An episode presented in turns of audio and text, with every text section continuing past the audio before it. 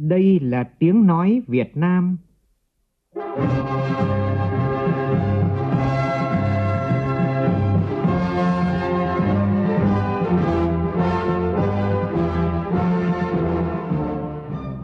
là tiếng nói Việt Nam, phát thanh từ Hà Nội, thủ đô nước Cộng hòa xã hội chủ nghĩa Việt Nam.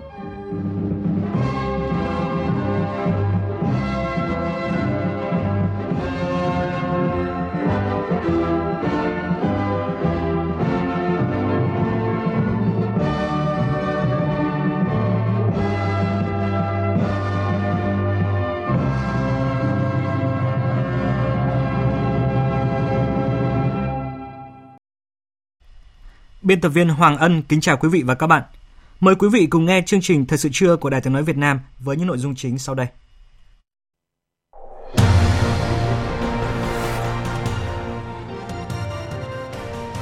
Thủ tướng Chính phủ Nguyễn Xuân Phúc dự lễ phát động năm an toàn cho phụ nữ và trẻ em nhân kỷ niệm 1979 năm khởi nghĩa Hai Bà Trưng và 109 năm Ngày Quốc tế Phụ nữ mùng 8 tháng 3.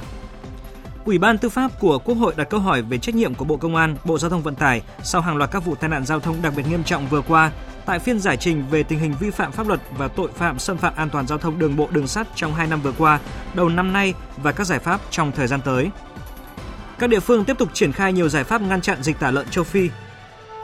Mới chỉ bước vào đầu cao điểm mùa khô, một số khu vực của Tây Nguyên đã thiếu nước nghiêm trọng và dự báo khô hạn có khả năng diễn ra khốc liệt. Mục tiêu điểm trưa nay, chúng tôi đề cập nội dung này. Trong phần tin thế giới, Mỹ sẽ xem xét tăng cường các lệnh trừng phạt Triều Tiên nếu nước này không hủy bỏ chương trình vũ khí hạt nhân. Tổng thống Venezuela Nicolas Maduro tuyên bố sẽ đánh bại lực lượng đối lập đang quyết tâm gây mất ổn định đất nước, trong khi Mỹ đang cân nhắc áp đặt thêm các lệnh trừng phạt nhằm gia tăng sức ép với Tổng thống Maduro.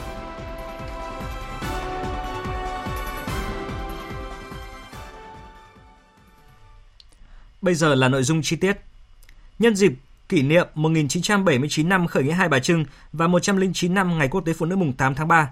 Sáng nay, tại khu vực tượng đài Lý Thái Tổ, quận Hoàn Kiếm, thành phố Hà Nội, Thủ tướng Chính phủ Nguyễn Xuân Phúc dự lễ phát động năm an toàn cho phụ nữ và trẻ em. Phát biểu tại lễ phát động, Thủ tướng Nguyễn Xuân Phúc nhấn mạnh, phụ nữ có vai trò đặc biệt quan trọng trong xã hội, có đóng góp ngày càng nhiều vào sự nghiệp xây dựng và bảo vệ Tổ quốc. Tin của phóng viên Vũ Dũng. Tại lễ phát động, Thủ tướng Nguyễn Xuân Phúc nhấn mạnh, có phụ nữ mới duy trì được nòi giống, xây dựng được tổ ấm gia đình, dân tộc mới trường tồn và xã hội mới phát triển. Trẻ em là tương lai của mỗi gia đình, mỗi dân tộc và cả nhân loại. Trẻ em hôm nay, thế giới ngày mai. Thủ tướng nhắc lại, khi còn sống, Bác Hồ kính yêu luôn dành những tình cảm sâu sắc và sự quan tâm đặc biệt đến phụ nữ và trẻ em với nhiều tư tưởng tiến bộ về bình đẳng giới và chăm sóc bảo vệ phụ nữ trẻ em. Học tập tư tưởng của người, những năm qua, Đảng, Nhà nước đã có những quan điểm nhất quán xuyên suốt để đảm bảo các quyền cho người dân, trong đó có phụ nữ và trẻ em. Theo đó, đã ban hành thực thi chính sách, chương trình, đề án về an toàn, an sinh cho phụ nữ và trẻ em, phù hợp với chương trình nghị sự 2030 về phát triển bền vững của Liên Hợp Quốc, Công ước về xóa bỏ mọi hình thức phân biệt đối xử với phụ nữ. Việt Nam là quốc gia đầu tiên của châu Á và thứ hai trên thế giới phê chuẩn Công ước về quyền trẻ em ngày 20 tháng 2 năm 1990 hệ thống pháp luật về bình đẳng giới, chống bạo hành gia đình, bảo vệ quyền lợi, sự phát triển của nữ giới ngày càng được hoàn thiện. Hệ thống pháp luật về bảo vệ, chăm sóc, giáo dục trẻ em đến nay cơ bản đã được hoàn thiện. Nhà nước đã cấp bảo hiểm y tế miễn phí cho tất cả trẻ em dưới 6 tuổi. Gần 100% trẻ em dưới 1 tuổi được tham gia tiêm chủng mở rộng. Gần 100% trẻ em 5 tuổi được đi học mẫu giáo. Khoảng 90% trẻ em có hoàn cảnh đặc biệt được hưởng chính sách trợ cấp trợ giúp xã hội. Thủ tướng đánh giá là tổ chức đại diện cho phụ nữ, Đảng và Nhà nước ghi nhận vai trò và những đóng góp quan trọng của Hội Liên hiệp Phụ nữ Việt Nam trong việc chăm lo, bảo vệ quyền và lợi ích chính đáng của phụ nữ. Bằng nhiều hoạt động tuyên truyền sâu rộng, Hội đã góp phần nâng cao nhận thức của các cấp, các ngành và toàn xã hội về bình đẳng giới, về tầm quan trọng của việc đảm bảo an toàn cho phụ nữ và trẻ em trong việc thực hiện các mục tiêu phát triển bền vững. Cũng trong sáng nay, Ủy ban Tư pháp của Quốc hội tổ chức phiên giải trình về tình hình vi phạm pháp luật và tội phạm xâm phạm an toàn giao thông đường bộ đường sắt trong 2 năm vừa qua, đầu năm nay và giải pháp trong thời gian tới. Tại phiên giải trình, các đại biểu khẳng định tình hình tai nạn giao thông đặc biệt nghiêm trọng trong những năm gần đây diễn biến phức tạp, gây hậu quả thiệt hại lớn về người và tài sản. Phóng viên Lại Hoa phản ánh. Nêu vấn đề yêu cầu giải trình, Ủy ban Tư pháp cho rằng tình hình vi phạm pháp luật về trật tự an toàn giao thông và tai nạn giao thông vẫn diễn biến phức tạp. Số người chết và số người bị thương tuy có giảm nhưng vẫn rất nghiêm trọng. Tai nạn giao thông đường bộ và đường sắt trong năm 2018 làm 8.190 người chết, 14.792 người bị thương. Các đại biểu đề nghị Bộ Giao thông Vận tải giải trình về công tác quản lý vận tải còn nhiều sơ hở, nhiều doanh nghiệp kinh doanh vận tải có vi phạm phổ biến về chở quá tải trọng, vi phạm quy định về số giờ lái xe liên tục trong ngày, lái xe sử dụng chất ma túy, chất gây nghiện. Đặc biệt có tới 25,63% phương tiện vận tải không gửi dữ liệu từ thiết bị giám sát hành trình về Tổng cục Đường bộ Việt Nam đề nghị Bộ Y tế giải trình về hạn chế vướng mắc trong các văn bản quy phạm quy định về tiêu chuẩn sức khỏe của người lái xe. Đại biểu Trương Trọng Nghĩa, đoàn thành phố Hồ Chí Minh đề nghị làm rõ trách nhiệm để xảy ra tai nạn giao thông. Quản lý nhà nước thì chúng tôi phải xác định một cái nhiệm vụ là không để cho vi phạm xảy ra. Nhưng mà hiện nay đó, thì chúng ta đi xử lý hậu quả là chính. Đấy, thì cái quản lý nhà nước chúng tôi đề nghị chúng ta phải đặt một cái tiêu chí là là tiêu chí là ví dụ tai nạn giao thông không phải là 90%, 80% mà là 23%. Cái nỗ lực của chúng ta như vậy thì không thể là xóa đến 0% được. Nhưng mà với cái chỉ tiêu này là là là chúng ta nỗ lực 20 năm nữa vẫn, vẫn không giải quyết vấn đề. Thì khi đặt ra tiêu chí như vậy đó thì lúc đó chúng ta mới có giải pháp quyết liệt các ý kiến cho rằng tình trạng lái xe sử dụng ma túy chất gây nghiện đang là nguyên nhân dẫn đến nhiều vụ tai nạn đặc biệt nghiêm trọng thời gian gần đây. Bộ Công an, Bộ Giao thông Vận tải cần khẩn trương phối hợp với Bộ Y tế để có giải pháp kịp thời ngăn chặn tình trạng này. Đại biểu Nguyễn Bá Sơn đoàn Đà Nẵng đề nghị cần có giải pháp mạnh cấm lái xe sử dụng ma túy. Tình trạng là sử dụng ma túy khi lái xe. Vấn đề đặt ra ở đây là làm sao để chúng ta kiểm soát được những cái người lái xe này và tôi nghĩ rằng là phải có một cái giải pháp bằng quy định của pháp luật. Thì tôi phát hiện anh sử dụng ma túy thì cấm không được lái xe nữa. Chí ít là cấm có thời hạn. Vừa rồi có một số trường hợp là lái xe tải và lái xe ở một số cái loại phương tiện lớn khác bị vi phạm, sau đó thải loại ra và hết cái thời hạn xử phạt, thì lập tức là đi xin lái xe taxi. Và đây có một vấn đề trên thực tiễn đặt ra là nên chăng phải có một cái giải pháp mới mạnh mẽ hơn cấm hẳn cái chuyện lái xe đi. Giải trình tại phiên họp, Thứ trưởng Bộ Y tế Nguyễn Viết Tiến cho rằng chỉ có thể xét nghiệm ma túy và nồng độ cồn đối với những trường hợp gây ra tai nạn giao thông. Đã phát hiện ra là chất ma túy, là cồn các thứ, thu giấy phép lái xe. Có trường hợp thu vĩnh viễn, có trường hợp 6 tháng, 1 năm chúng ta bạn làm nghiêm như thế. Và ngay từ đầu Bộ Giáo dục đào tạo dạy cho các em rất là nhỏ, bố mẹ cũng phải quan tâm, ông bà cũng phải quan tâm thì như vậy thì mới được.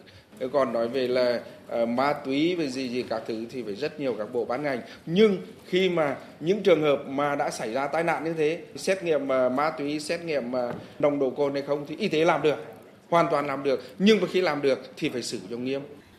Trả lời câu hỏi về giải pháp phòng chống vi phạm trật tự an toàn giao thông thời gian tới, Bộ Công an cho biết sẽ tập trung nâng cao hiệu quả quản lý nhà nước về trật tự an toàn giao thông, nâng cao năng lực đội ngũ cán bộ làm công tác quản lý trật tự an toàn giao thông cùng với chính sách đãi ngộ phù hợp với điều kiện kinh tế của đất nước xây dựng đề án kết nối chia sẻ các dữ liệu dùng chung về trật tự an toàn giao thông, quản lý giấy phép lái xe, lái tàu, xử lý vi phạm trật tự an toàn giao thông, kiểm định phương tiện, kết quả từ thiết bị giám sát hành trình ô tô để nâng cao hiệu lực hiệu quả công tác đảm bảo trật tự an toàn giao thông.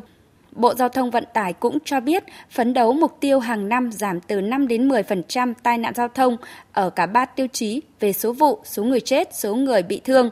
Bộ chỉ đạo các đơn vị chức năng triển khai quyết liệt, đồng bộ các nhiệm vụ giải pháp về đảm bảo trật tự an toàn giao thông, đẩy nhanh tiến độ triển khai các dự án của ngành giao thông vận tải, đặc biệt là các công trình trọng điểm của ngành như dự án Bến Lức, Long Thành, các dự án cao tốc Bắc Nam phía Đông, các dự án sử dụng vốn cấp bách, vân vân tiếp tục tăng cường thực hiện triển khai siết chặt quản lý vận tải và duy trì thực hiện kiểm soát tải trọng phương tiện, giám sát xử phạt nghiêm việc sử dụng phương tiện không đảm bảo an toàn kỹ thuật và bảo vệ môi trường theo quy định.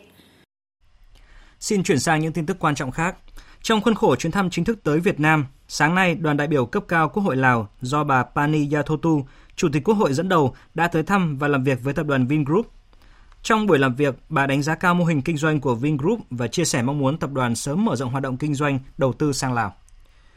Tại buổi làm việc, ông Nguyễn Việt Quang, Phó Chủ tịch kiêm Tổng Giám đốc Tập đoàn Vingroup đã giới thiệu tới đoàn đại biểu lãnh đạo cấp cao Quốc hội những nét chính về lịch sử phát triển của tập đoàn.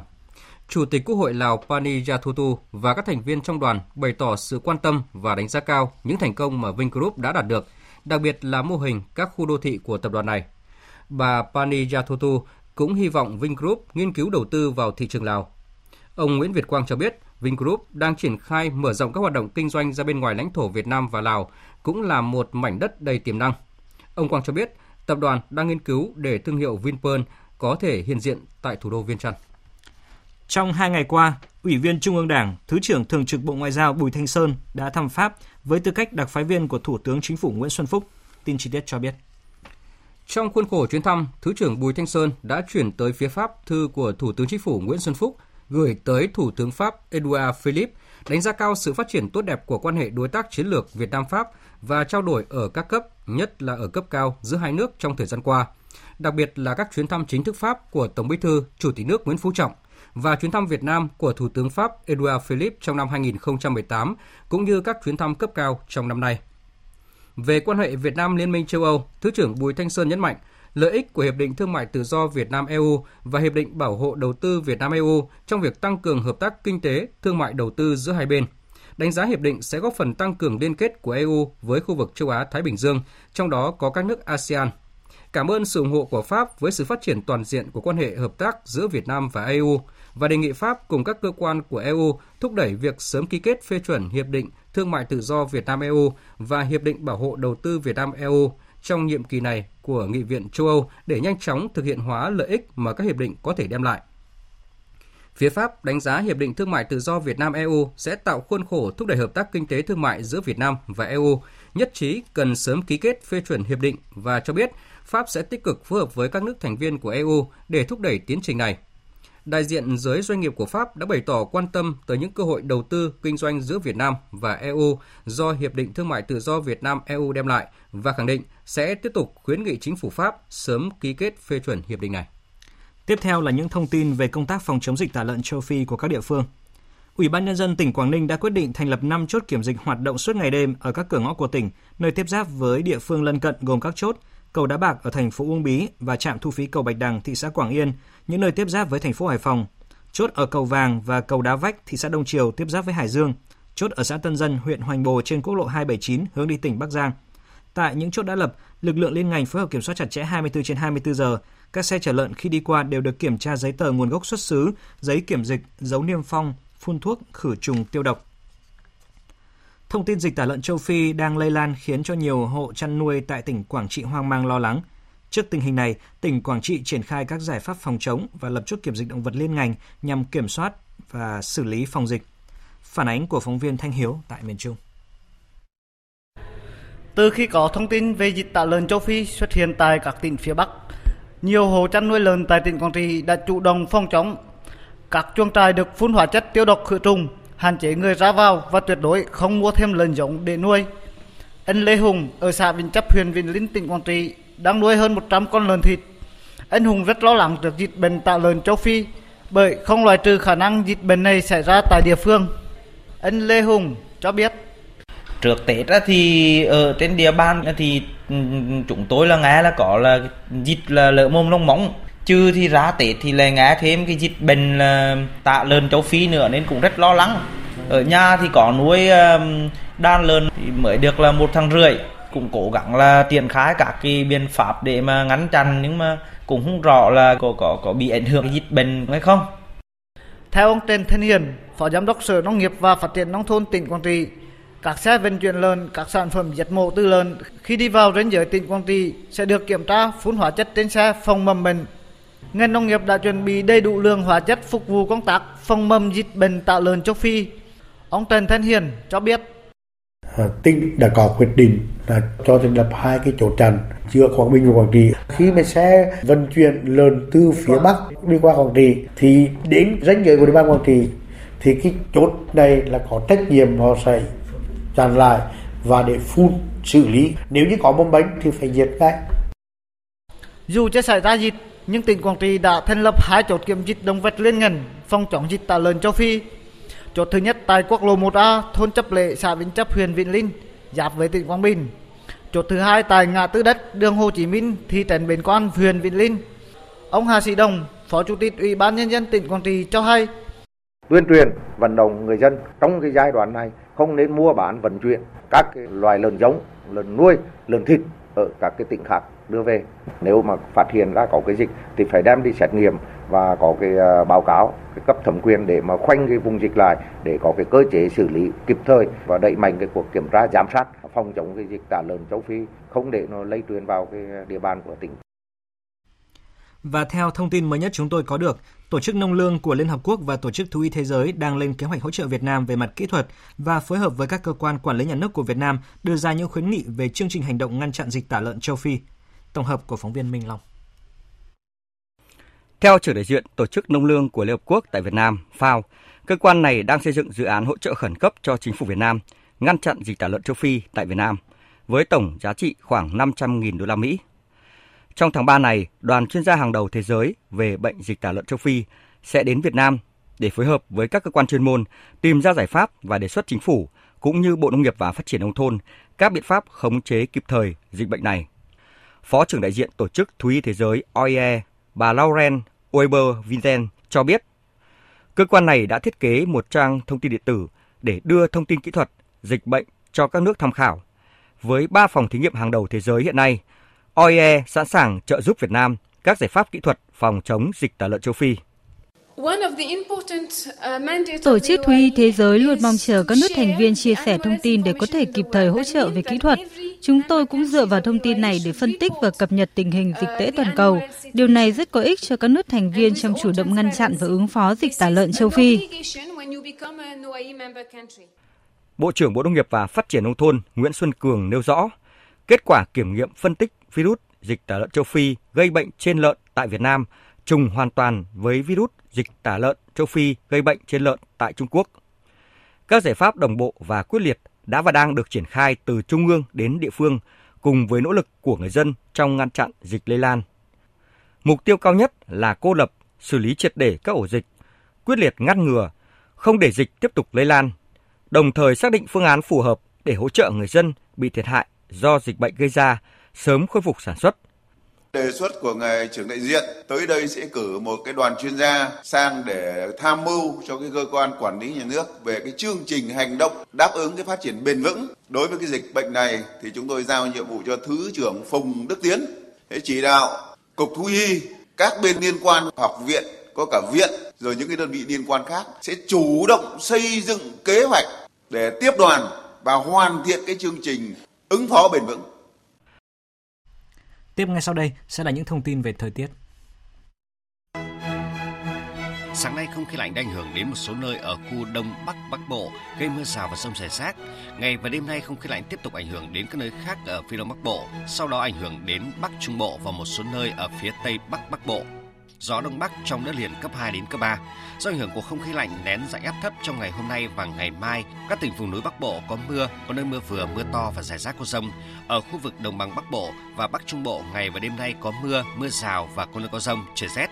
Cảnh báo từ nay đến ngày mai ở các tỉnh Lai Châu, Lào Cai, Hà Giang, Cao Bằng, Lạng Sơn có khả năng xảy ra lốc xét, mưa đá và gió giật mạnh.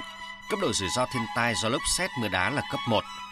Từ ngày hôm nay ở Bắc Vịnh Bắc Bộ và khu vực Bắc Biển Đông có gió Đông Bắc mạnh cấp 5, có lúc cấp 6, giật cấp 7 biển động. Hà Nội ngày hôm nay trời nhiều mây, có lúc có mưa, từ đêm nay trời trở rét.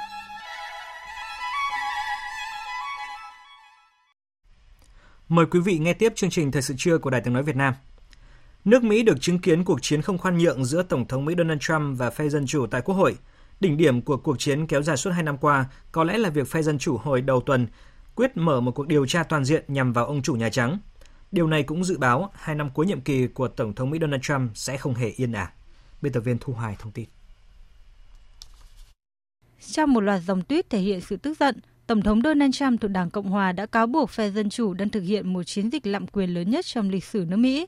Theo ông, Đảng Dân Chủ đang cố gắng bới lông tìm vết trong khi vấn đề thực sự lại nằm ở chính họ. Việc Tổng thống Donald Trump bị điều tra không phải là lạ, Tuy nhiên, cuộc tấn công lần này lại có phần gay gắt hơn bởi bức tranh chính trị tại Mỹ đã đổi khác. Từ đầu năm nay, phe Dân Chủ đã giành được chiến thắng chính trị quan trọng khi trở thành lực lượng kiểm soát chính tại Hạ viện, nắm quyền kiểm soát các ủy ban quyền lực tại Quốc hội và quyền điều tra. Không chỉ Ủy ban Tư pháp mà các ủy ban khác cũng yêu cầu những bản báo cáo chi tiết về các cáo buộc trao đổi giữa Tổng thống Donald Trump và Tổng thống Nga Vladimir Putin, một điều mà tới nay vẫn được giữ kín. Trong cuộc trả lời phỏng vấn trước báo chí ngày hôm qua khi được hỏi về những cuộc điều tra này, Tổng thống Donald Trump cho rằng phe Dân Chủ dường như không còn đủ kiên nhẫn và đã bắt đầu chiến dịch của mình nhằm chuẩn bị cho các cuộc bầu cử Tổng thống và Quốc hội vào tháng 11 năm 2020. Nhưng ông khẳng định vẫn luôn hợp tác với tất cả mọi người. Tôi vẫn luôn hợp tác với tất cả mọi người, không có bất kỳ sự thông đồng nào tất cả chỉ là trò lừa bịp. Bạn sẽ học được điều này khi bạn nhiều tuổi hơn. Đây là một chiêu trò chính trị, không có sự thông đồng nào cả. Kết quả của trưng cầu ý dân công bố hôm qua cho thấy 59% người dân Mỹ được hỏi phản đối tiến trình luận tội Tổng thống. Thượng viện Mỹ vẫn do Đảng Cộng hòa kiểm soát và sự ủng hộ đối với Tổng thống vẫn rất vững chắc. Tuy nhiên, chính trưởng Mỹ vẫn luôn có yếu tố tiềm ẩn, nhất là khi Tổng thống Donald Trump đang ấp ủ những dự án gây tranh cãi, như kế hoạch ra xác lệnh tình trạng khẩn cấp quốc gia để xây tường biên giới với Mexico. Trong diễn biến khác, Mỹ sẽ xem xét tăng cường các lệnh trừng phạt Triều Tiên nếu Triều Tiên không hủy bỏ chương trình vũ khí hạt nhân. Phát biểu trên kênh truyền hình Fox sau cuộc gặp thượng đỉnh Mỹ-Triều Tiên tại Hà Nội, Cố vấn an ninh quốc gia Mỹ John Bolton cho biết Mỹ sẽ xem xét liệu Triều Tiên có giữ cam kết từ bỏ chương trình vũ khí hạt nhân và mọi vấn đề liên quan hay không.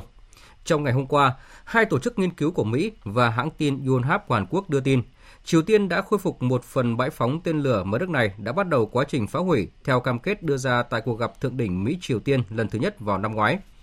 Hãng Yonhap dẫn lời các nghị sĩ sau cuộc điều trần của cơ quan tình báo quốc gia Hàn Quốc cho biết công việc khôi phục đang diễn ra tại bãi phóng Tông Changri, trong đó có việc thay trần nhà và cửa ra vào cơ sở này.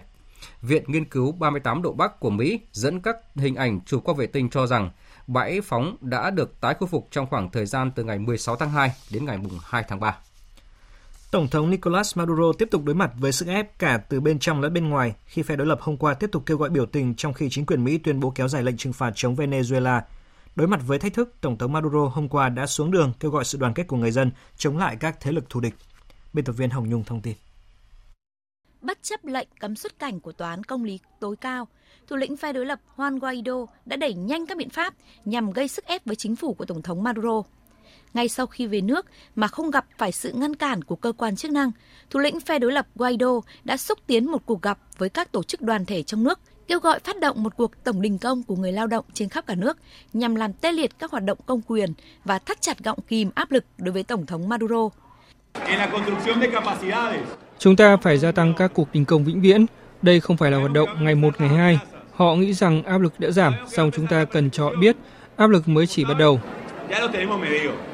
Theo một nguồn tin mật của hãng tin Reuters, thủ lĩnh phe đối lập Guaido cũng đã yêu cầu ngân hàng Citibank của Mỹ trì hoãn kế hoạch mua lại vàng theo lịch trình mà chính phủ của Tổng thống Maduro đưa ra làm tài sản thế chấp cho khoản vay năm 2015 trong thời hạn 120 ngày. Giới chức Citibank chưa bình luận về vấn đề này.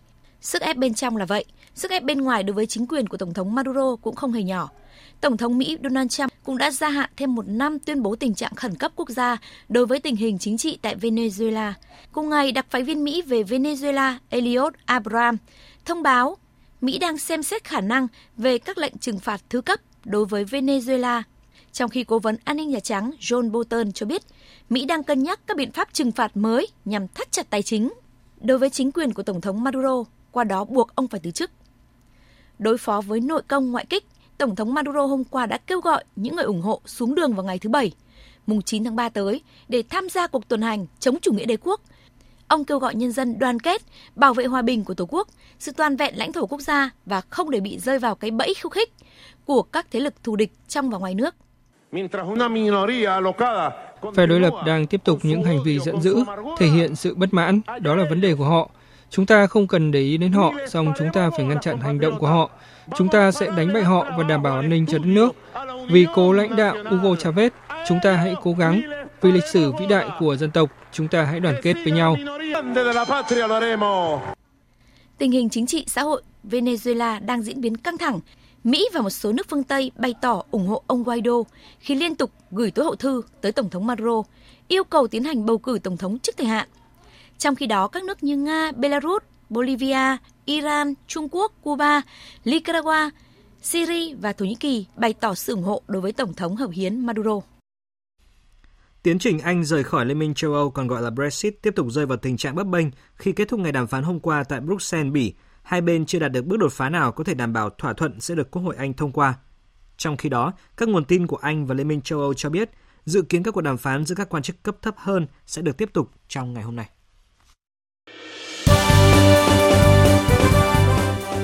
Thời sự tiếng nói Việt Nam Thông tin nhanh Bình luận sâu Tương tác đa chiều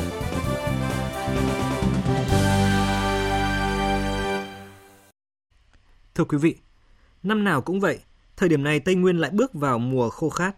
Mặc dù chưa bước vào đỉnh điểm, nhưng mực nước trong nhiều hồ đập ở Tây Nguyên hiện đã bắt đầu tụt giảm nghiêm trọng so với cùng kỳ, thậm chí nhiều hồ đã cạn trơ đáy. Chịu tác động hơn hết chính là sản xuất nông nghiệp. Theo những dòng sông khác là những vườn cây sơ xác và những hộ dân rơi vào túng nghèo. Vì sao diễn biến khô hạn ở Tây Nguyên ngày một phức tạp? Những tác động nào gây nên hiện tượng này? Phải làm sao để Tây Nguyên không phải oan mình vượt qua những cơn hạn hán mỗi năm? Mục tiêu điểm hôm nay, biên tập viên Đài tiếng nói Việt Nam đề cập nội dung này. Kính chào quý vị thính giả. Trước hết thì mời quý vị thính giả hình dung về bức tranh khô hạn ở vùng hạ lưu sông Ba của tỉnh Gia Lai qua phản ánh của phóng viên Công Bắc thường trú tại khu vực Tây Nguyên. Cái nắng chói chang của mùa khô đã thiêu đốt các cánh đồng mía lớn ở làng Đáp, xã Công Lương Khương, huyện Ca Bang suốt gần 2 tháng nay. Ruộng mía của gia đình ông Đinh A Lánh đã đến vụ thu hoạch, nhưng tính cả chót lá, cây mía cũng chỉ cao quá đầu người. Thân mía còi cọc khô khốc. Ông Lách cho biết. Lúc mà làm thì cái trời nắng hạn mà đến khi mà thu hoạch thì nó không đạt bao nhiêu. Hiện nay thì khô. Ông Nguyễn Hoàng Phước, Phó Giám đốc nhà máy đường An Khê, tỉnh Gia Lai cho biết, cả người dân lẫn doanh nghiệp đang lực bất tòng tâm vì khô hạn. Nắng từ 7 8 tháng thì cho nên ảnh hưởng rất là nghiêm trọng đến vấn đề mà sinh trưởng của mía trong cái giai đoạn vương lắng, giai đoạn mà quyết định cho cái cấu thành năng suất. Cho nên cái năng suất năm nay thu hoạch nó mất khoảng 30%. Không chỉ có sản xuất, đời sống, sinh hoạt của người dân lưu vực sông Ba cũng đang bị ảnh hưởng nghiêm trọng vì khô hạn. Nhà máy nước Sài Gòn An Khê được thiết kế phục vụ gần 15.000 hộ dân thuộc thị xã An Khê, huyện Đắc Pơ. Tuy vậy, khô hạn đã khiến hồ thủy điện xuống mức thấp nhất lịch sử. Nhà máy buộc phải dừng hoạt động. Người dân không có nước sử dụng. Ông Nguyễn Vĩnh Thì, Phó Giám đốc nhà máy nước Sài Gòn An Khê cho biết. Mực nước tại cái lòng hồ thủy điện này xuống thấp cho nên là cái trạm thu nước thô của nhà máy không thể hoạt động được. Thưa quý vị và các bạn, những gì đang diễn ra tại hạ nguồn sông Ba, đoạn qua địa phận tỉnh Gia Lai mới chỉ là mảnh ghép rất nhỏ trong bức tranh tổng thể về tình trạng khô hạn tại Tây Nguyên. Mặc dù mới đầu mùa khô, tuy nhiên lượng nước tại các hồ đập thủy lợi ở đây đang ở mức khá thấp so với mức trung bình của các năm. Nhiều vườn cây đang trong tình trạng khô khát và dự báo tình trạng này còn kéo dài và khốc liệt hơn. Không phải năm nay khô hạn mới được nhắc đến như là một vấn đề nổi ở Tây Nguyên. Vùng đất thổ phù của nhiều loại cây trồng như là cà phê, hồ tiêu, ngô, đậu có sản lượng bậc nhất cả nước.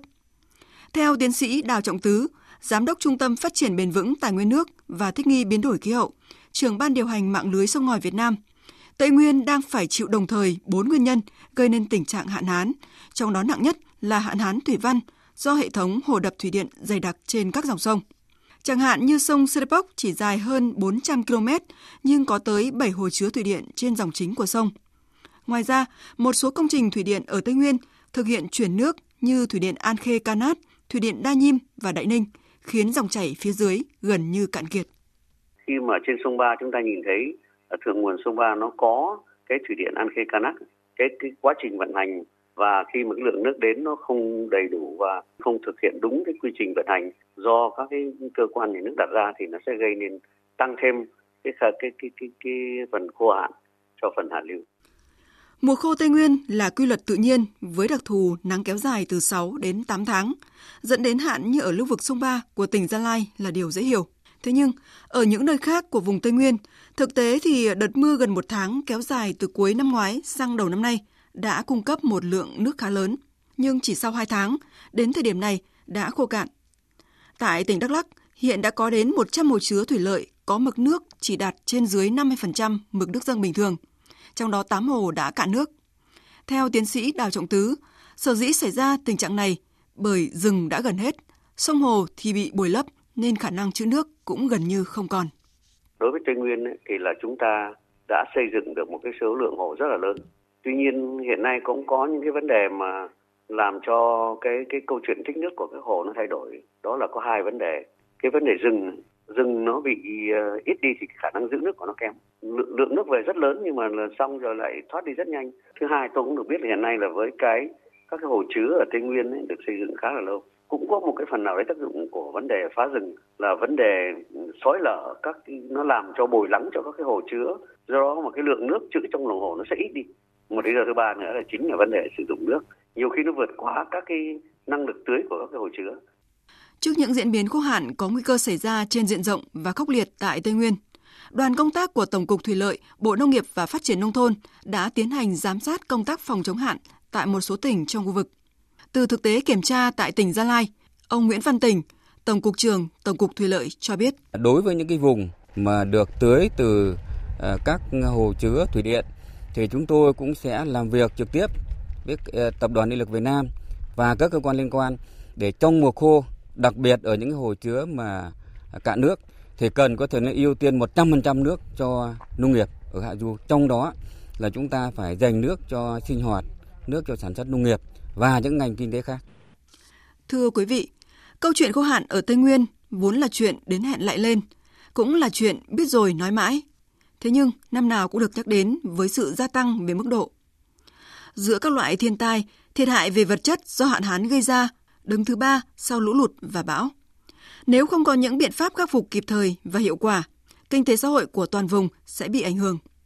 Tiến sĩ Đào Trọng Tứ cho rằng cần phải nhìn nhận lại đánh giá lại các hệ thống hồ chứa nó cung cấp được nguồn, nguồn nước cho các hệ thống canh tác đến hiện nay như thế nào. Rất nhiều hồ chứa nó ở trong cái tình trạng nó bồi lắng, nó bồi lấp rất là là sâu rồi thì nó không còn đủ dự trữ, trữ nước nữa thì lúc ấy giả soát lại và thứ hai là phối hợp rất tốt giữa các cái cái vấn đề cái, cái các cái công trình thủy điện với lại các công trình thủy lợi để mà có thể bảo đảm hài hòa giữa hai cái cái cái mục đích cho sử dụng thủy điện và cho sử dụng cây trồng. Còn với đối với biện pháp uh, phi công trình thì tôi cho là chúng ta bắt đầu phải giới thiệu, phải tìm cách đưa vào các cái cái hệ thống tưới, cái cái gọi là cái quy trình tưới nó tiết kiệm. Đấy là những cái vấn đề về mặt chính sách. Câu chuyện lớn là cái chính là câu chuyện mà khôi phục và, và phục hồi lại các cái cái rừng ở Tây Nguyên. Nếu mà chúng ta không khắc phục được những vấn đề như thế thì rõ ràng cái tình hình khô hạn, những thiệt hại cho hạn hán ở Tây Nguyên nó vẫn tiếp tục xảy ra. Thưa quý vị, có một câu hát đã trở nên rất đỗi quen thuộc mỗi khi nhắc đến tháng 3 Tây Nguyên. Tháng 3 mùa con ong đi lấy mật, mùa con voi xuống sông uống nước, mùa em đi phát rẫy làm nương, anh vào rừng đặt bẫy cải trông.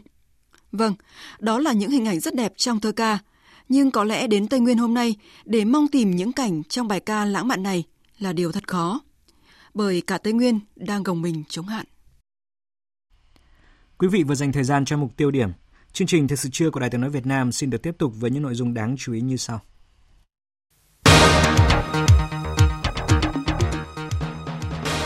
Hai tàu huấn luyện hải quân Nhật Bản thăm Đà Nẵng. Theo Bộ Công Thương, Thủ tướng đã đồng ý phương án tăng giá điện từ cuối tháng này. Giải thưởng Nobel của ngành kiến trúc Pritzker năm nay vinh danh kiến trúc sư Nhật Bản Arata Isozaki.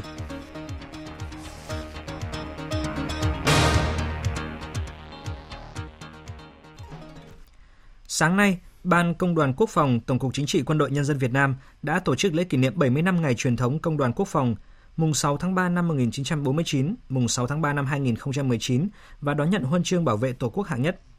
Đại tướng Lương Cường, Bí thư Trung ương Đảng, Ủy viên Thường vụ Quân ủy Trung ương, Chủ nhiệm Tổng cục Chính trị Quân đội Nhân dân Việt Nam chủ trì buổi lễ.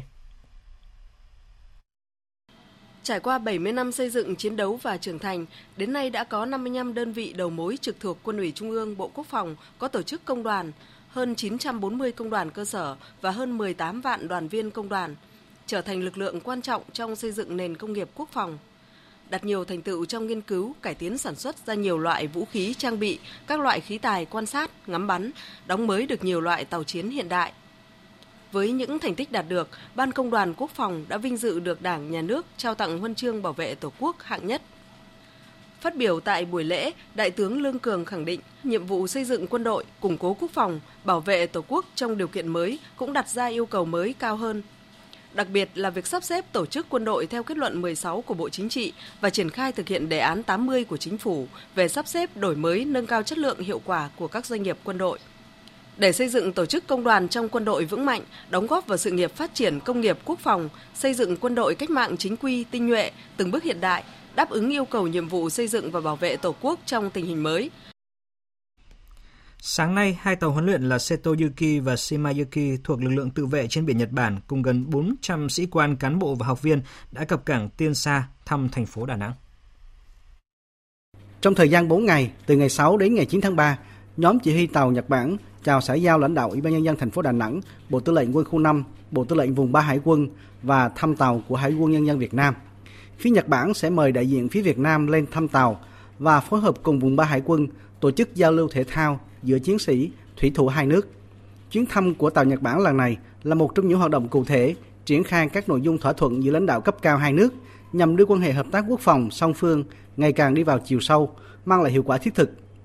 Đại tá Nagakama Yoshiyuki, chỉ huy trưởng đơn vị huấn luyện số 1, trưởng đoàn cho biết, dịp này hai bên sẽ có buổi giao lưu, biểu diễn quân nhạc hai nước, đồng thời tổ chức cho các học viên tham quan danh lam thắng cảnh nổi tiếng của Đà Nẵng để các học viên hiểu hơn về lịch sử và mối quan hệ hai nước.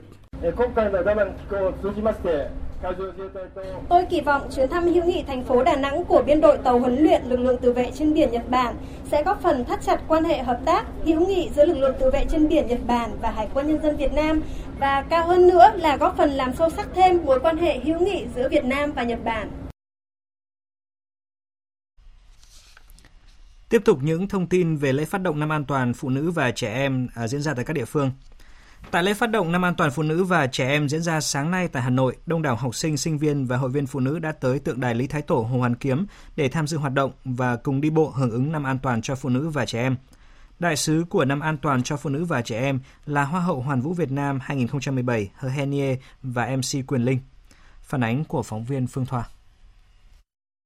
Tại lễ phát động, có nhiều hoạt động phong phú, đa dạng như triển lãm hành trình bình an tại Hà Nội, triển lãm vì cuộc sống an toàn tại thành phố Hồ Chí Minh. Ngoài ra, Hội Liên hiệp Phụ nữ Việt Nam tổ chức các gian hàng tư vấn, trưng bày sản phẩm nông sản thực phẩm an toàn, tư vấn chăm sóc sức khỏe, pháp luật cho phụ nữ, trẻ em, giới thiệu các mô hình hoạt động bảo vệ phụ nữ và trẻ em. MC Quyền Linh, đại sứ của năm an toàn cho phụ nữ và trẻ em chia sẻ về những hoạt động sắp tới. Quỳ Linh sẽ cố gắng dùng cái sức ảnh hưởng của mình sẽ kết hợp với Hội Liên hiệp Phụ nữ Việt Nam cùng với Hội Liên hiệp của các tỉnh thành đem đến những cái công cụ như là những cái kinh nghiệm sống, những cái giá trị, những cái trải nghiệm để giúp cho chị em phụ nữ đặc biệt là trẻ em sẽ có thêm nhiều cái kinh nghiệm hơn, cái bản lĩnh hơn để vượt qua những cái xâm hại đó và chúng ta sẽ tổ chức để dùng sự ảnh hưởng của tất cả mọi người sẽ cùng chúng ta góp sức để làm sao lan tỏa được thông điệp là tất cả chúng ta cũng phải tham gia chiến dịch này để đem đến cái sự an toàn cho phụ nữ và trẻ em.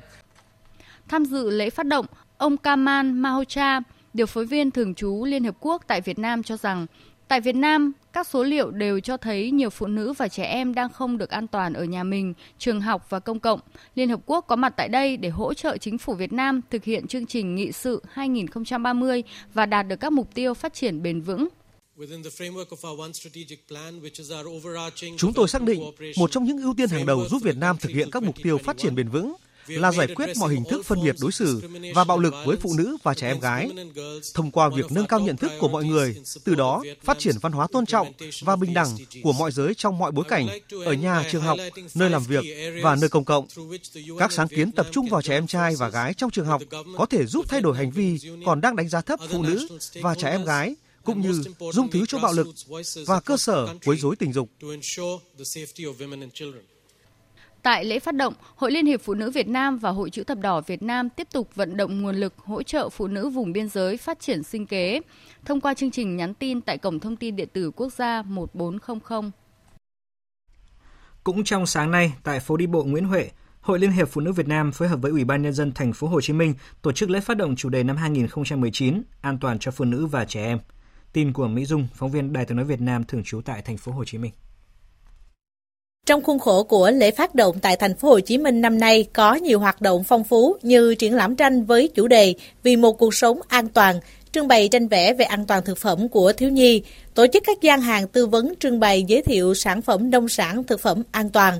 Ngoài ra, tại phố đi bộ Nguyễn Huệ còn có các khu vực tư vấn chăm sóc sức khỏe, pháp luật cho phụ nữ, trẻ em và góc trưng bày giới thiệu các mô hình bảo vệ phụ nữ khỏi bạo hành. Ngay sau lễ phát động, Hội Liên hiệp Phụ nữ Việt Nam phối hợp với các địa phương triển khai các hoạt động, chương trình, sự kiện theo quy mô lớn để lan tỏa thông điệp của chương trình.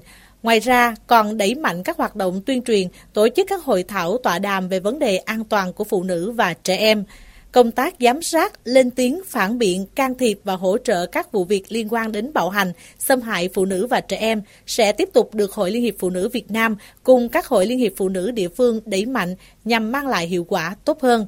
Cùng với đó là việc nghiên cứu, rà soát để kịp thời đưa ra đề xuất về các quy định, chính sách liên quan đến việc đảm bảo an toàn cho phụ nữ và trẻ em. Nghệ sĩ Quyền Linh, đại sứ của chương trình cho hay.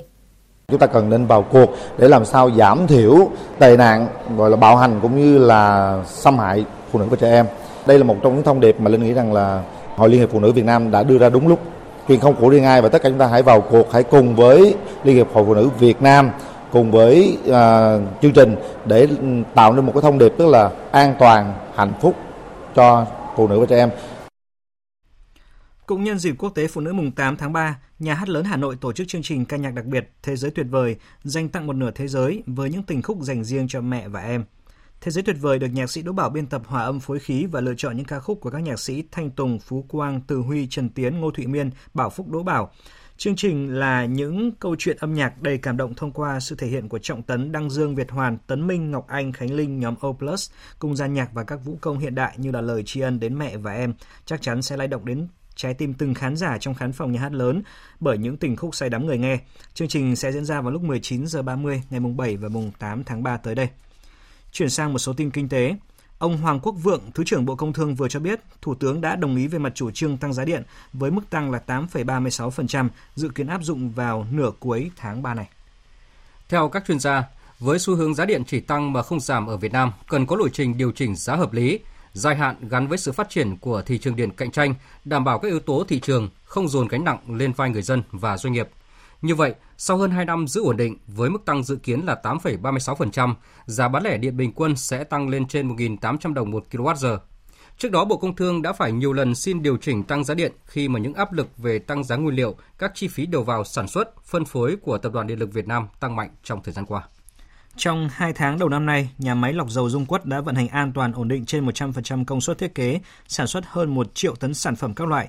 Nhờ vậy, công ty cổ phần lọc hóa dầu Bình Sơn đạt doanh thu hơn 13.000 tỷ đồng và nộp ngân sách hơn 1.500 tỷ đồng. Công ty cổ phần lọc hóa dầu Bình Sơn cho biết đơn vị đã sản xuất kinh doanh trong bối cảnh diễn biến giá dầu thô thế giới khó lường suốt từ quý 4 năm 2018 đến hết tháng 2 năm nay. Tạp chí danh tiếng Forbes ngày hôm qua đã công bố bảng xếp hạng các tỷ phú thế giới năm 2019. Danh sách của Forbes vinh danh 5 tỷ phú đô la Mỹ của Việt Nam tăng một người so với năm ngoái. Tin chi tiết như sau. Ngoài gương mặt quen thuộc từ Việt Nam như Chủ tịch Vingroup Phạm Phần Nhật Vượng, Giám đốc điều hành Vietjet Nguyễn Thị Phương Thảo và Chủ tịch Thaco Trần Bá Dương, danh sách tỷ phú đô la năm nay ghi nhận hai nhân vật mới là Chủ tịch Masan Nguyễn Đăng Quang và Chủ tịch Techcombank Hồ Hùng Anh. Trong khi đó, thì Chủ tịch Tập đoàn Thép Hòa Phát Trần Đình Long đã rời khỏi bảng vàng sau một năm được ghi nhận. Ông Phạm Nhật Vượng tiếp tục được công nhận là người giàu nhất Việt Nam với tài sản định giá là 6 tỷ 600 triệu đô la, đứng thứ 239 thế giới, tăng 2 tỷ 300 triệu đô la so với năm ngoái. Thời gian qua, trên địa bàn huyện Hòa Vang, thành phố Đà Nẵng, tình trạng có đất tung tin thổi giá khiến cho giá đất tại địa bàn này trở nên nóng. Nhiều khu vực có đất tung tin có dự án mọc lên rồi vừa trò chuyện về thông tin giá đất để đẩy giá lên cao. Thậm chí, một số đối tượng lợi dụng đêm tối đã tổ chức cắm cọc trên đất ruộng của người dân rồi giới thiệu đó là dự án đã được phân lô trên nền. Chính vì vậy, tình trạng giá đất tăng cao từ 200 triệu đến 300 triệu mỗi lô trong một đêm là thường xuyên xảy ra. Trước tình trạng này, Ủy ban nhân dân huyện Hòa Vang đã giao Ủy ban nhân dân các xã thông tin tuyên truyền cho người dân cần thận trọng trong việc mua bán đất, không vì lợi nhuận trước mắt mà bán hết đất ở và đất sản xuất, vì sau này không có đất để kinh doanh sản xuất cho con cháu làm nhà, ảnh hưởng đến an sinh xã hội, ổn định cuộc sống lâu dài. Bên cạnh đó, Đài truyền thanh và truyền hình huyện thông báo rộng rãi cho người dân nắm rõ tình hình số đất ảo, tránh sập bẫy cò đất gây ảnh hưởng đến tình hình kinh tế gia đình. Lãnh đạo tỉnh Quảng Nam vừa có buổi làm việc với Tổng cục Địa chất và Khoáng sản Việt Nam đề nghị sớm phê duyệt đề án đóng cửa mỏ vàng Bồng Miêu tại xã Tam Lãnh, huyện Phú Ninh. Mỏ vàng này hết hạn cấp phép từ ngày 5 tháng 3 năm 2016 để lại nhiều hệ lụy về môi trường. Tin của phóng viên Hoài Nam, thường trú tại miền Trung. Đề án đóng cửa mỏ vàng Bồng Miêu cần ít nhất là 19 tỷ đồng. Công ty trách nhiệm hữu hạn khai thác vàng Bồng Miêu mới ký quỹ 6 tỷ 300 triệu đồng, hiện vẫn còn thiếu 13 tỷ đồng Bộ Tài nguyên và Môi trường sẽ báo cáo chính phủ bố trí kinh phí thực hiện cũng như là phê duyệt đề án đóng cửa mỏ. Đến nay, đã quá thời hạn cấp phép gần 3 năm nhưng doanh nghiệp này vẫn chưa thực hiện cải tạo, phục hồi môi trường và đóng cửa mỏ theo quy định, dẫn đến tình trạng nhiều người vào khai thác khoáng sản trái phép. tháng 12 năm ngoái, Bộ Tài nguyên và Môi trường có công văn đề nghị Ủy ban dân tỉnh Quảng Nam có ý kiến đối với đề án đóng cửa mỏ. Ông Lê Trí Thanh, Phó Chủ tịch Ủy ban dân tỉnh Quảng Nam cho biết, theo quy định thì kinh phí đóng cửa mỏ do Bộ Tài nguyên và Môi trường thực hiện vì đề án do Bộ làm chủ đầu tư. Luật ngân sách cũng đã quy định là ngân sách cấp nào thì đảm bảo nhiệm vụ chi của ngân sách cấp đó. Như vậy thì theo quy định của luật thì Bộ Tài nguyên Môi trường là chủ đầu tư thì phải sử dụng kinh phí của Bộ. Đề nghị là Bộ Tài nguyên Môi trường báo cáo ra cái phiên họp chính phủ gần nhất về cái việc này để xin ý kiến theo hướng là đồng ý cho sử dụng cái nguồn sự nghiệp môi trường của bộ á bổ sung 13 tỷ vào để đảm bảo đủ kinh phí đóng cửa vừa màu vàng mục tiêu thì à, hai bên là thống nhất cái nội dung đó.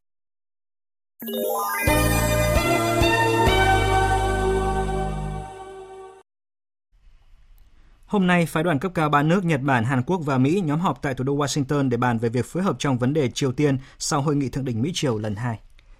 Dẫn đầu đoàn cấp cao Nhật Bản là ông Kenji Kanasugi, Cục trưởng châu Á và Đại dương Bộ Ngoại giao.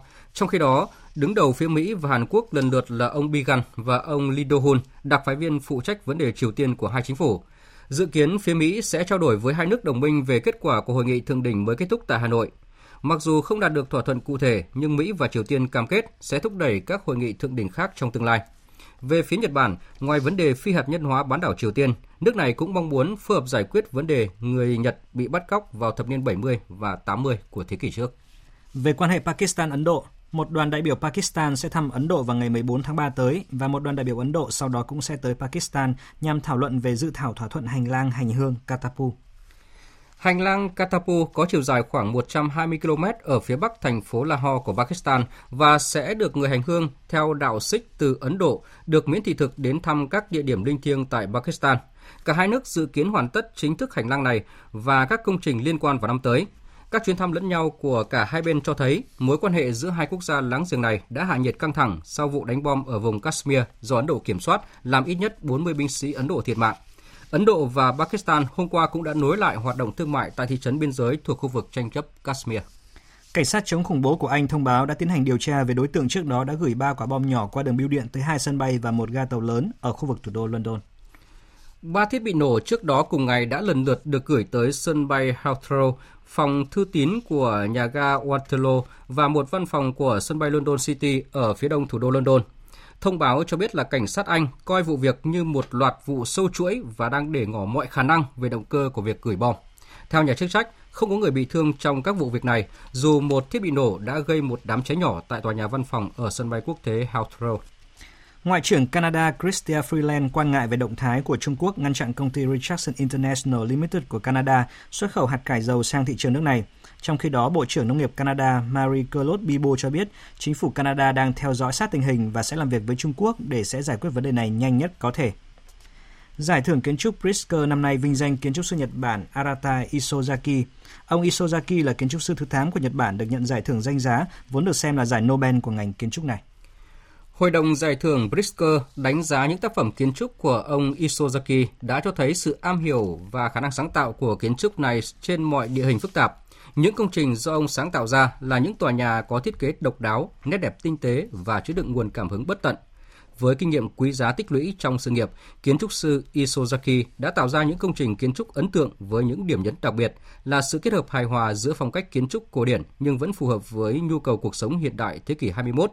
Theo Hội đồng Giải thưởng Pritzker, các công trình thể hiện sức mạnh nội tâm và khả năng sáng tạo không giới hạn của kiến trúc sư Isozaki. Lễ trao giải thưởng kiến trúc Pritzker lần thứ 46 sẽ diễn ra tại Pháp vào tháng 5 này. Kiến trúc sư Isozaki sẽ nhận được một huy chương vàng cùng giải thưởng là 100.000 đô la Mỹ. Và tiếp ngay sau đây, mời quý vị cùng đến với trang tin đầu tư tài chính và những thông tin về thể thao. Trang tin đầu tư tài chính.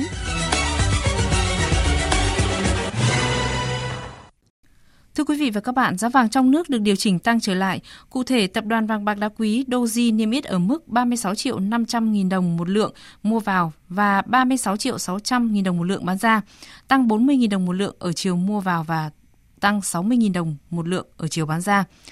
Ngân hàng Nhà nước công bố tỷ giá trung tâm của đồng Việt Nam với đô la Mỹ ở mức 22.940 đồng một đô la, tăng 2 đồng. Còn tại các ngân hàng như Vietcombank và BIDV niêm yết ở mức 23.150 đồng mua vào và 23.250 đồng bán ra. Xin chuyển sang một số thông tin trên thị trường chứng khoán. Cổ phiếu BOT của công ty cổ phần BOT Cầu Thái Hà đã ổn định ở mức giá 51.000 đồng một cổ phiếu. À, diễn biến trên thị trường chứng khoán thì trưa nay lúc 10 giờ 20 phút, chỉ số VN Index giảm 2,76 điểm xuống 989,53 điểm. HNX Index giảm 0,06 điểm xuống 108,18 điểm, trong khi Upcom Index vẫn tăng nhẹ 0,02%. Các nhóm ngành ngân hàng, chứng khoán, bất động sản xây dựng dệt may dầu khí hầu hết đều điều chỉnh nhưng mức độ không quá mạnh. Đầu tư tài chính biến cơ hội thành hiện thực. Đầu tư tài chính biến cơ hội thành hiện thực. Thưa quý vị và các bạn, thị trường bất động sản phát triển theo xu hướng nào và phân khúc nào có khả năng đầu tư tốt và tính thanh khoản của thị trường diễn biến ra sao, nhất là giá bán các bất động sản. Đồng thời thì các chủ đầu tư cơ cấu sản phẩm như thế nào để cân đối cung cầu. Phóng viên Hà Nho đã có cuộc phỏng vấn ông Nguyễn Văn Đính, Tổng thư ký Hội môi giới bất động sản Việt Nam về nội dung này. Mời quý vị và các bạn cùng nghe. Thưa ông là diễn biến thị trường bất động sản à, đặc biệt là tại khu vực Hà Nội và thành phố Hồ Chí Minh, cái tính thanh khoản của thị trường thì sẽ được cái sự điều chỉnh như thế nào? Hiện nay trên cái thị trường Hà Nội và thành phố Hồ Chí Minh thì thì đặc biệt uh, cũng xuất hiện về cái cơ cấu sản phẩm cho cái dòng nhà ở cao cấp cũng là khá nhiều uh, và cái đối tượng khách hàng đến từ những người bắt đầu có cái thu nhập tốt lên gần đây do cái kinh tế Việt Nam phát triển, do cái hội nhập của Việt Nam, do cái hội nhập kinh tế và những cái đầu tư trực tiếp từ nước ngoài kéo theo những cái lao động, những cái chuyên gia của nước ngoài đến với Việt Nam thì nó xuất hiện cái nhu cầu về cái dòng nhà ở có chất lượng tốt hơn, cao hơn cơ cấu mà chúng tôi đánh giá trong mấy năm gần đây thì các cái dòng sản phẩm cao cấp cũng được đâu đó là trong cái tổng sản phẩm của hai cái thành phố lớn nó cũng chiếm ở một cái tỷ trọng khoảng hai ba mươi phần trăm cái dòng sản phẩm cao cấp cái diễn biến về giá như thế nào và các cái nhà đầu tư thì nên lựa chọn như duy trì các cái khoản đầu tư của mình. Ở đây là đặc biệt là có cái lượng khách hàng nước ngoài đến với Việt Nam là ở những cái dòng sản phẩm cao cấp, đặc biệt là những cái thương hiệu các cái nhà phát triển bất động sản có uy tín có chất lượng thì lại là cái sự lựa chọn uh, số 1 của các cái khách nước ngoài và sản phẩm đưa ra thì thường là sẽ có cái tính hấp thụ rất mạnh và rất nhanh. À, thưa ông vậy thì ờ, trong trường hợp này ờ, cái tính thanh khoản của thị trường thì sẽ được quyết định bởi cái cái độ cung cầu gặp nhau ạ. Thì trong trường hợp này thì đối với các cái chủ đầu tư có cái sự điều chỉnh như thế nào thúc đẩy uh, thanh khoản của thị trường hơn ạ? Chúng tôi cho rằng là đối với việc mà để Ờ, làm thế nào cái tính hấp thụ của sản phẩm với thị trường thì các nhà phát triển dự án, các chủ đầu tư cần phải nghiên cứu thật kỹ các cái thông số của thị trường ờ, đặc biệt trong đó là những cái thông số về nhu cầu về khách hàng. Để để xác định rõ rồi chúng ta tham gia vào thị trường bất động sản như thế nào và các cái cơ cấu của cái sản phẩm như thế nào để cho có cái tính hợp lý. Và đặc biệt nữa là chúng ta phải xác định cái khách hàng cái, cái tính chất những cái yêu cầu những cái đòi hỏi và cái văn hóa sử dụng của khách hàng khách hàng nội địa khách hàng trong và ngoài nước thì tất cả cái đó phải chủ đầu tư phải nghiên cứu thật kỹ thật sâu thì đưa ra dòng sản phẩm mới được chấp nhận. Vâng ạ xin trân trọng cảm ơn ông ạ.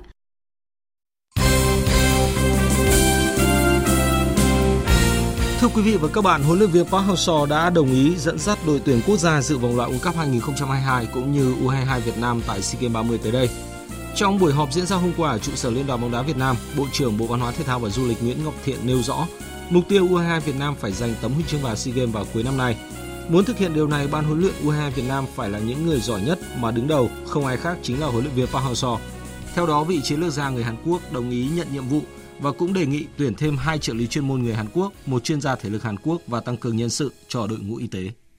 Đúng như lời đề nghị của huấn luyện viên Park Hang-seo, sáng nay chuyên gia Lee Tae-hun cùng ba cầu thủ của câu lạc bộ Hoàng Anh Gia Lai gồm Phan Thanh Hậu, Triệu Việt Hưng, Trần Thanh Sơn cùng ra Hà Nội, kịp góp mặt trong buổi tập đầu tiên vào chiều nay của đội tuyển U23 Việt Nam. Ông Lee Tae-hun, 48 tuổi, hiện đang giữ chức cố vấn chuyên môn của câu lạc bộ Hoàng Anh Gia Lai, từng dẫn dắt đội tuyển Campuchia trong vòng 7 năm. Còn về trợ lý thể lực, sau khi chuyên gia người Brazil Wilander Fonseca chia tay để đi học khóa đào tạo huấn luyện viên bằng A, VFF đã khẩn trương đàm phán với ông Park Sung Gyung và tối qua, chuyên gia thể lực sinh năm 1990 này đã đồng ý thử việc ở đội tuyển U23 Việt Nam. Giải bóng đá vô địch quốc gia V-League 2019 tiếp tục sôi động với loạt trận vòng 3. Tâm điểm là cuộc so tài lúc 19 giờ tối nay trên sân hàng đẫy giữa Tân Bình Viettel với đương kim vô địch Hà Nội. Trước đó là cặp đấu giữa đội chủ nhà Than Quảng Ninh với Thanh Hóa. Trong ba cặp đấu diễn ra hôm qua, câu lạc bộ Thành phố Hồ Chí Minh thắng đội khách Dược Nam Hà Nam Định 2-0, qua đó củng cố ngôi nhất bảng với 3 chiến thắng liên tiếp. Tuy vậy, hai đội chủ nhà khác lại trắng tay.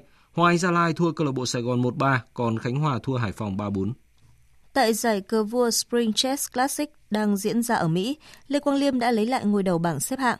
Bước sang ván 4 vào dạng sáng nay, Lê Quang Liêm cầm quân đen so tài cùng đại kiện tướng người Uzbekistan Rustam Kasimzanov.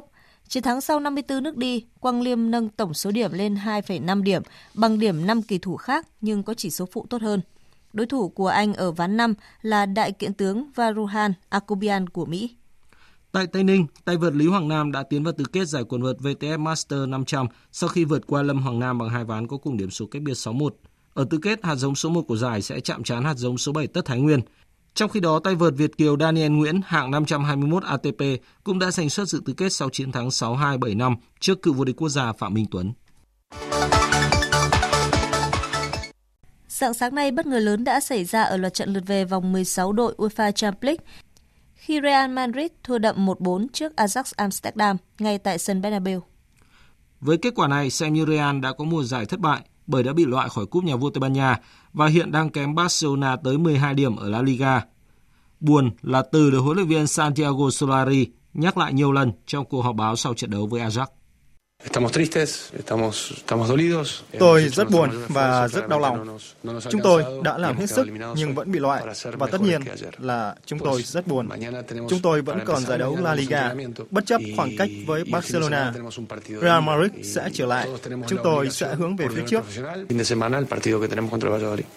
Cũng trong dạng sáng nay, Tottenham thắng 1-0 trước chủ nhà Borussia Dortmund, qua đó thắng chung cuộc 4-0 sau hai lượt trận. Huấn luyện viên Mauricio Pochettino hết lời khen ngợi màn trình diễn của các cầu thủ Tottenham. Tôi rất tự hào, rất hạnh phúc về những gì mà các cầu thủ đã làm được. Họ đã chiến đấu rất thông minh, rất tuyệt vời ở trận lượt đi trên sân Wembley. Còn ở trận này, họ đã nỗ lực đáng kinh ngạc. Đây không chỉ là niềm tự hào riêng của đội bóng, mà còn cho cả những ai hâm mộ Tottenham. Dạng sáng mai diễn ra hai cặp đấu khác thuộc lượt về vòng 16 đội. FC Porto tiếp ái Roma, còn Manchester United làm khách của Paris Saint-Germain. Dự báo thời tiết Phía Tây Bắc Bộ nhiều mây, có mưa rào và rông rải rác, gió nhẹ, đêm trời rét. Trong cơn rông có khả năng xảy ra lốc, xét, mưa đá và gió giật mạnh, nhiệt độ từ 18 đến 27 độ. Phía Đông Bắc Bộ nhiều mây, có mưa, mưa rào, riêng vùng núi có nơi mưa vừa, mưa to và rải rác có rông, gió Đông Bắc cấp 2, cấp 3, trời lạnh, vùng núi trời rét. Trong cơn rông có khả năng xảy ra lốc, xét và gió giật mạnh, nhiệt độ từ 15 đến 24 độ. Các tỉnh từ Thanh Hóa đến Thừa Thiên Huế, phía Bắc nhiều mây có mưa rào và rông rải rác, phía Nam có mây, chiều nắng, vùng núi có nơi có nắng nóng, đêm có mưa rào vài nơi, gió nhẹ, riêng phía Bắc gió Bắc đến Tây Bắc cấp 2, cấp 3, phía Bắc đêm trời lạnh. Trong cơn rông có khả năng xảy ra lốc xét và gió giật mạnh, nhiệt độ từ 19 đến 28 độ, phía Nam từ 29 đến 32 độ, vùng núi từ 32 đến 34 độ, có nơi trên 35 độ. Các tỉnh ven biển từ Đà Nẵng đến Bình Thuận có mây, chiều nắng, đêm có mưa rào vài nơi, gió nhẹ, nhiệt độ từ 21 đến 33 độ. Tây Nguyên có mây, chiều nắng, đêm có mưa rào vài nơi, gió nhẹ, nhiệt độ từ 18 đến 34 độ.